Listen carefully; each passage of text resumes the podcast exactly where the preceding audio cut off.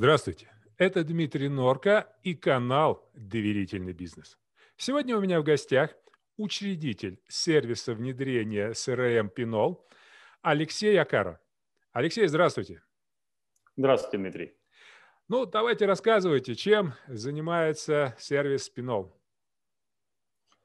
Эм, во-первых, приятно за приглашение. Спасибо большое, что пригласили на эту встречу. Если говорить про нашу компанию, с 2011 года, в этом году мы отмечаем десятилетие, поэтому для всех подписчиков, кто будет смотреть, смотрите дополнительные материалы, которые будут в рамках этого ролика внизу выложены. А если говорить про нашу компанию, основная задача наша – это, конечно же, автоматизация бизнеса с использованием CRM.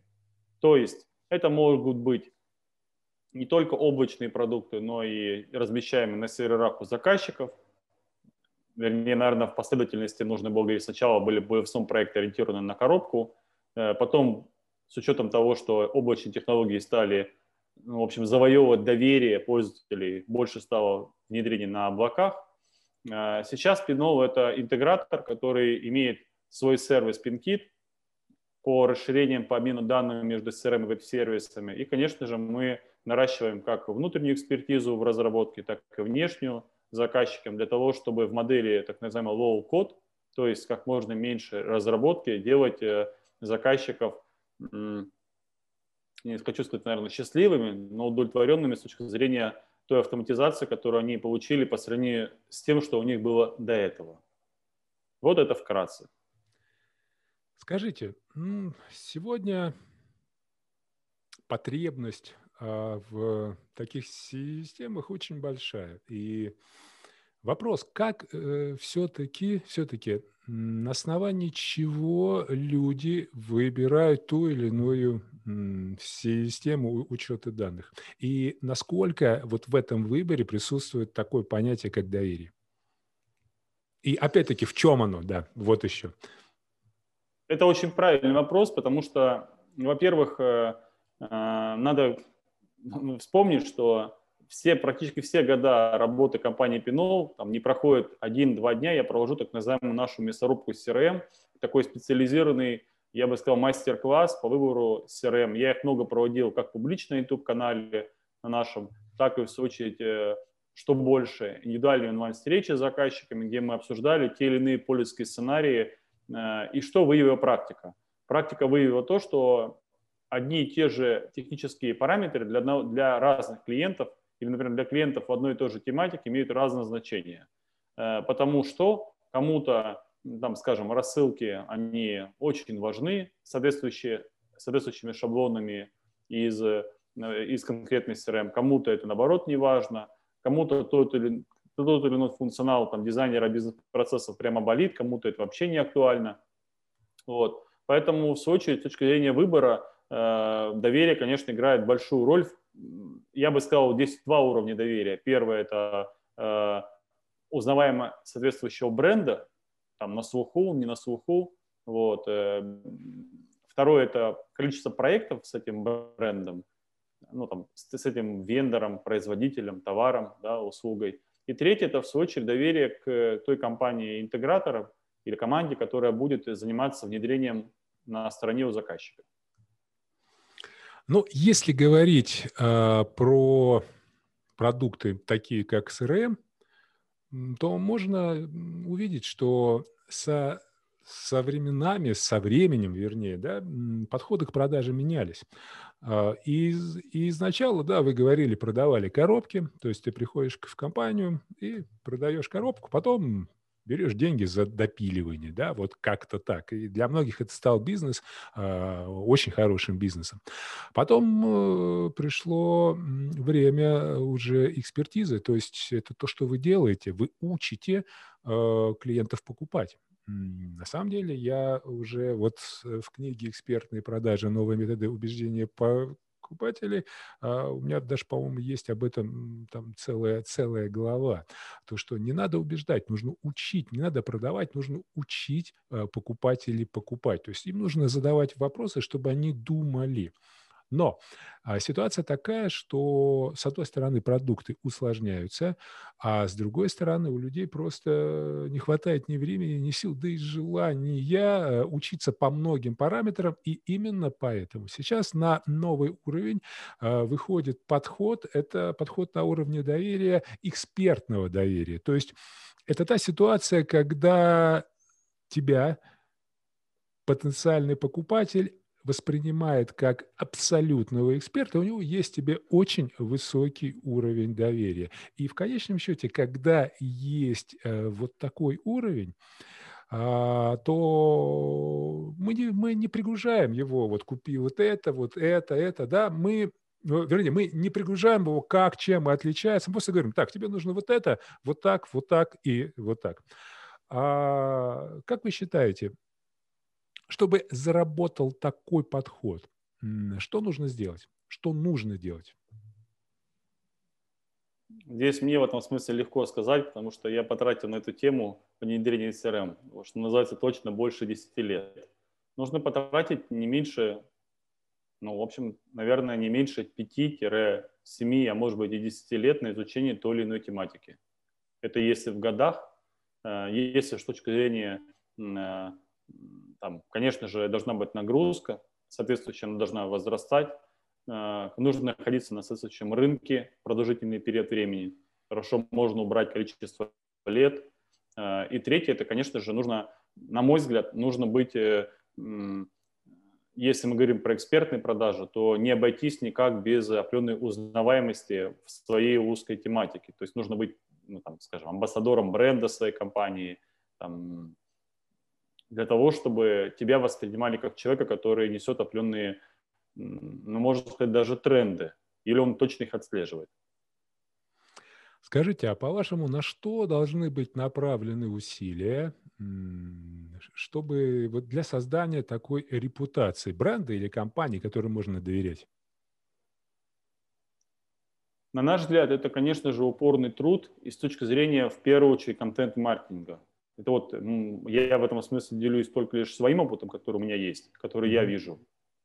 Он очень медленный и долгий путь.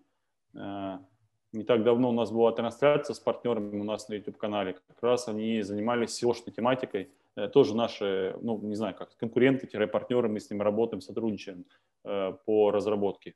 Так вот, они занимаются в том числе их направление SEO мощное. И они сказали так, что если бы, Алексей, ты там понял или осознал там раньше других эту историю, благодаря этому у тебя контента на сайте, что называется, очень много. То есть мы, занимаясь тематикой контента, там, скажем, с 14 или с 15 года, в общем, с момента там, запуска сайта с обновленной редакцией, все время наращивали контент, контент, контент. То есть мне кажется, это, конечно же, контент, причем в разных каналах, э, чтобы пользователям в разных, э, где им удобнее получать контент, они в свою очередь видели э, те боли, которые решает та или иная статья. Это такой последовательный, очень медленный процесс. Исследования показывают, что в среднем в районе 62% покупателей, даже когда они покупают, они не доверяют поставщику. Как вы считаете, почему такое происходит? Я не знаю этого исследования, то есть э, не проводи, не знаю, какая там выборка производилась по тематике B2C или по тематике B2B. Нет, это рынок а... B2B. Это чистый B2B-шный рынок. Я думаю, что с точки зрения, не знаю, опять же, на каких рынках проводилось, вряд ли это проводилось на территории нашего отечества, что называется. Э, думаю, что, скорее всего... Более это... того, я вам хочу сказать, что э, есть два исследования, есть одно а, по 40 странам, и есть э, одно лично мое. И в принципе, ну, конечно, там они не тютю в тютю, но в принципе показатели а, примерно одинаковые. Угу. Ну хорошо, если это, что называется, выборка когерентная, там, корректная, и мы ее посчитаем как э, точку для осмысления, я полагаю, мне кажется, что это связано с тем, что э, те услуги, которые выбирает соответствующий заказчик, они у него покупаются впервые, и у него есть определенное непонимание, во что он ввязывается. Ну вот э, я там приведу конкретный пример. Там, э, мы, например, там, товарный знак Пинол там, зарегистрировали, там, по-моему, еще в 2017 году. Вот. Сейчас мы занимаемся регистрацией товарного знака по нашему САСу PinKit. И нам, в общем, сильно это проще. Если бы, поскольку мы уже этой тематикой занимались, у нас есть внятный чек-лист, который мы уже дорогу прошли. А если мы бы не знали бы, э, что здесь делать по этой проблематике, нам любой шаг э, по этой задаче, по этому проекту воспринимался бы очень тяжело. Скажите, а исходя из э, специфики рынка, как вы считаете, по каким критериям или параметрам можно понять, что вашей компании доверяют? Я думаю, что, во-первых, по обратной связи, которую люди получают по каналам обращений в компанию. То есть это первое, с чего, на мой взгляд, можно это оценить. То есть э, не хочу сказать, что про отзывы там в интернете, я сейчас не про это даже говорю, а просто по уровню коммуникации, которая есть. Э, ну вот, по крайней мере, мы э, занимаемся сбором обратной связи очень активно. Э, у нас там есть отдел контроля качества, который этим вопросом занимается просто каждый инцидент и разбирается э, с точки зрения корректности работы. Во-первых, наличие регламента на данный инцидент, и второе, это в свою очередь потому что многие вещи могут быть не аргументированы. Это тоже проблема, это, с этим нужно работать. И второй аспект – это в том, чтобы регламент, если он есть, он корректный, потому что их тоже нужно постоянно обновлять, особенно в нашей цифровой тематике. Э, то есть отзывы, обращения заказчиков, телефон, e-mail, э, комментарии в соцсетях, э, комментарии на YouTube. Например, там я большую часть комментариев за наш, вот сколько у нас YouTube-канал действует, 900 роликов, ответил лично на каждый комментарий. Там были разные, в том числе негативные комментарии. Такое бывает, с этим нужно работать, и главное, э, это очень полезно.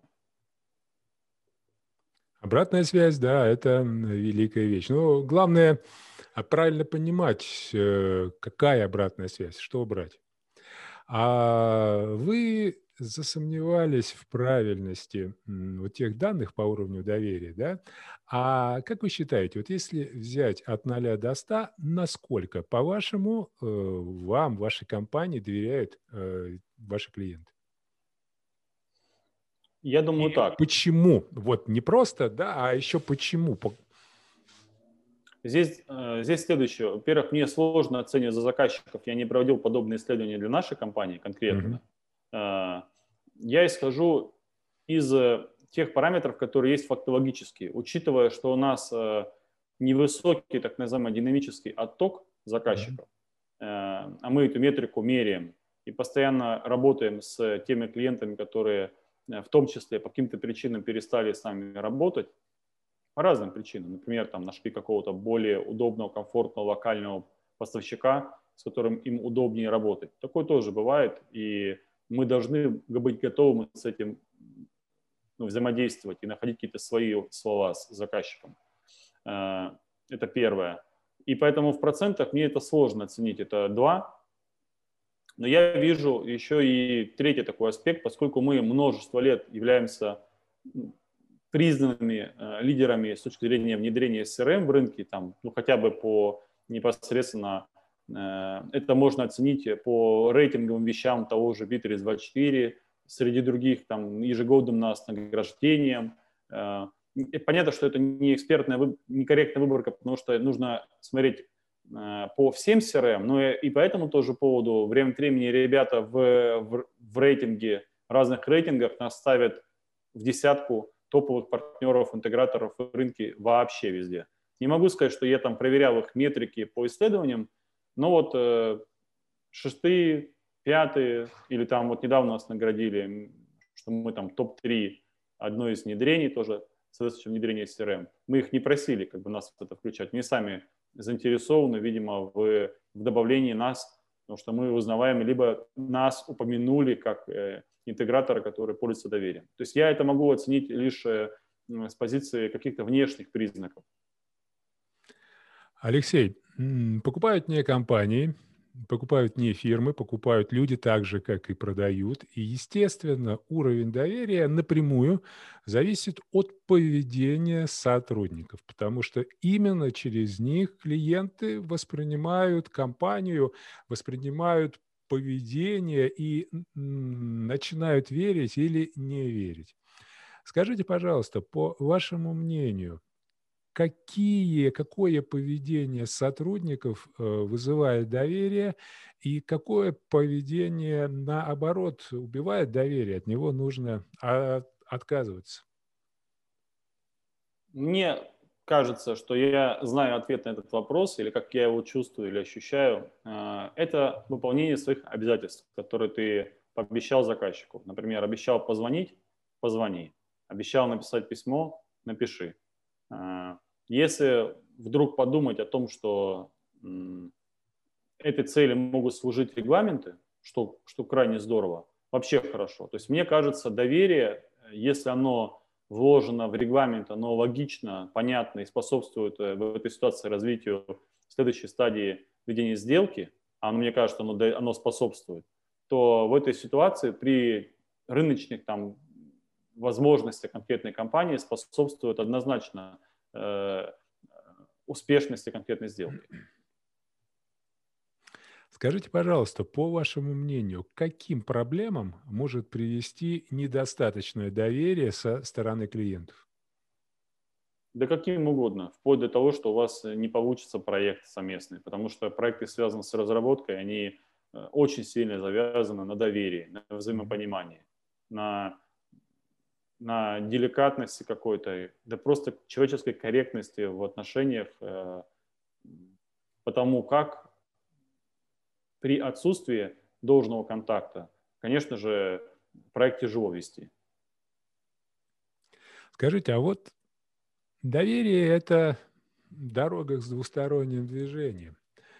А, чтобы клиенты доверяли, нужно им тоже доверять. Насколько высокий уровень доверия у вас, вашей компании, а, вашим клиентам? И в чем угу. он выражается? Я так на самом деле не задумывался, поскольку скорее я стремился сделать так, чтобы нам клиенты доверяли. И это моя такая стратегическая задача, что скажем так. Если говорить о об этой стороне вопроса. Даже не знаю, как ответить на этот вопрос. Честно скажу, не знаю. А мы стали говорить о людях, о команде. Но команда без лидера – это не команда. Какие, по вашему мнению, действия руководителя, лидера э, способствуют выстраиванию доверительных отношений в команде? То есть на что э, должны быть нацелены усилия лидера? В первую очередь, мне кажется, э, на то, чтобы выстроить понятные правила игры в компании. Чтобы, в свою очередь, эти понятные правила игры могут быть оформлены, ну, не то, что могут быть, а я считаю, что они должны быть оформлены в качестве регламента, который время от времени проверяется. Э, мне эта тема, она очень важна, больна, потому что мы этой плотной темой занимаемся, особенно в 2021 году мы как раз какой-то у нас внутренний такой подъем на, на тему проверки не только регламентов конкретных отделов, а сопоставления их между собой. Так вот, там много интересных моментов выявилось, над которыми как раз мы работаем прямо сейчас. И я считаю, что, конечно же, это вопрос э, адаптации регламентов, которые есть в компании, под цели компании. Это первое. И второе, это, причем, чтобы они между собой были увязаны. Потому что проблема взаимодействия на даже небольших таких командах, коллективах, как наша компания, она, безусловно, есть. Вот. Чего уж говорить про более крупные организации. И, конечно же, второе – это ну, не отступать, наверное, от этих регламентов, чтобы в свою очередь эти правила игры были всеми людьми приняты и все действовали в рамках ООН. Ну, регламент, по сути, это описание тех процесса. Это то же самое, как э, та же СРМ. Да? Это, это, это механизм. Но мы говорим про отношения, про людей. А, и любой руководитель – это человек, и он делает какие-то действия. Потому что, да, он может делать по регламенту прописанному, но мы можем не получить доверительных отношений. Потому что, допустим, вот что сейчас показала удаленка, да, вот когда весь мир вышел на удаленную работу, исследования показали, что огромное количество руководителей столкнулись, они считали раньше, что у них все нормально, что все, все нормально, но когда люди оказались вне их зоны досягаемости, а, очень многие поняли, что, оказывается, доминировал у них стиль микроменеджмента, и ни о каком доверии, в принципе, не было речи. И вот здесь, э, кстати, как а, удаленка на вашу работу повлияла? Что-то изменилось? Ну, вообще, если говорить про Пинол, то этот бизнес создавался, это, что называется, не первый мой бизнес, и он ориентировался исключительно на то, чтобы компания работала в удаленном штатном режиме. Mm, вот. То есть с момента основания мы всегда работали только в удаленном штатном режиме. С небольшим офисом в Москве, куда, э, о чем, опять же, есть э, у нас большой плейлист на YouTube, где мы традиционно рассказываем, показываем, э, как мы работаем, как мы решаем задачи с документооборотом, э, с нашими удаленными всеми сотрудниками. Вот. Поэтому с этой точки зрения, с точки зрения какой-то техники или практики, конечно, ну, никак, это понятно. С другой стороны, очень много чего произошло, в том числе с нашими уважаемыми заказчиками, с которыми мы и работали, и хотели запускать проекты, в частности, там, в сфере, э, скажем, туризма и э, спортивной тематики. Вот. То есть тут тоже понятно. Вот. Э, есть свои нюансы по этому вопросу. Эм, ну и опять же это связано с тем, что э, на какой-то период времени э, я на самом деле чаще всего говорю не про саму удаленку, а про технологии распределенной занятости и технологии распределенной работы. Потому что удаленка, она тоже разная бывает. Э, мы в этой ситуации, работая в удаленном штатном режиме, тем, тем не менее у нас хватает людей, которые работают э, на выработке, на почасовке. Не на там одно время, когда, то есть, по сути, команда работает внутри определенной э, штатной структуре в тайминге, который всем удобен, при этом есть сотрудники, которые работают на выработке, когда это не требуется, там, например, звонить заказчикам, контент-менеджера в частности. Поэтому у них там, поскольку здоровье у всех так или иначе были разные проблемы. То есть эти моменты все равно на нас наложились, это понятно. Вот, э, температура и все, и все остальные признаки. Такое тоже негативно сказалось. Потом был момент э, по прошлому году, мы можем вспомнить, что мы там вопросы с отпусками, там, то есть прошлый год действительно был очень непростой.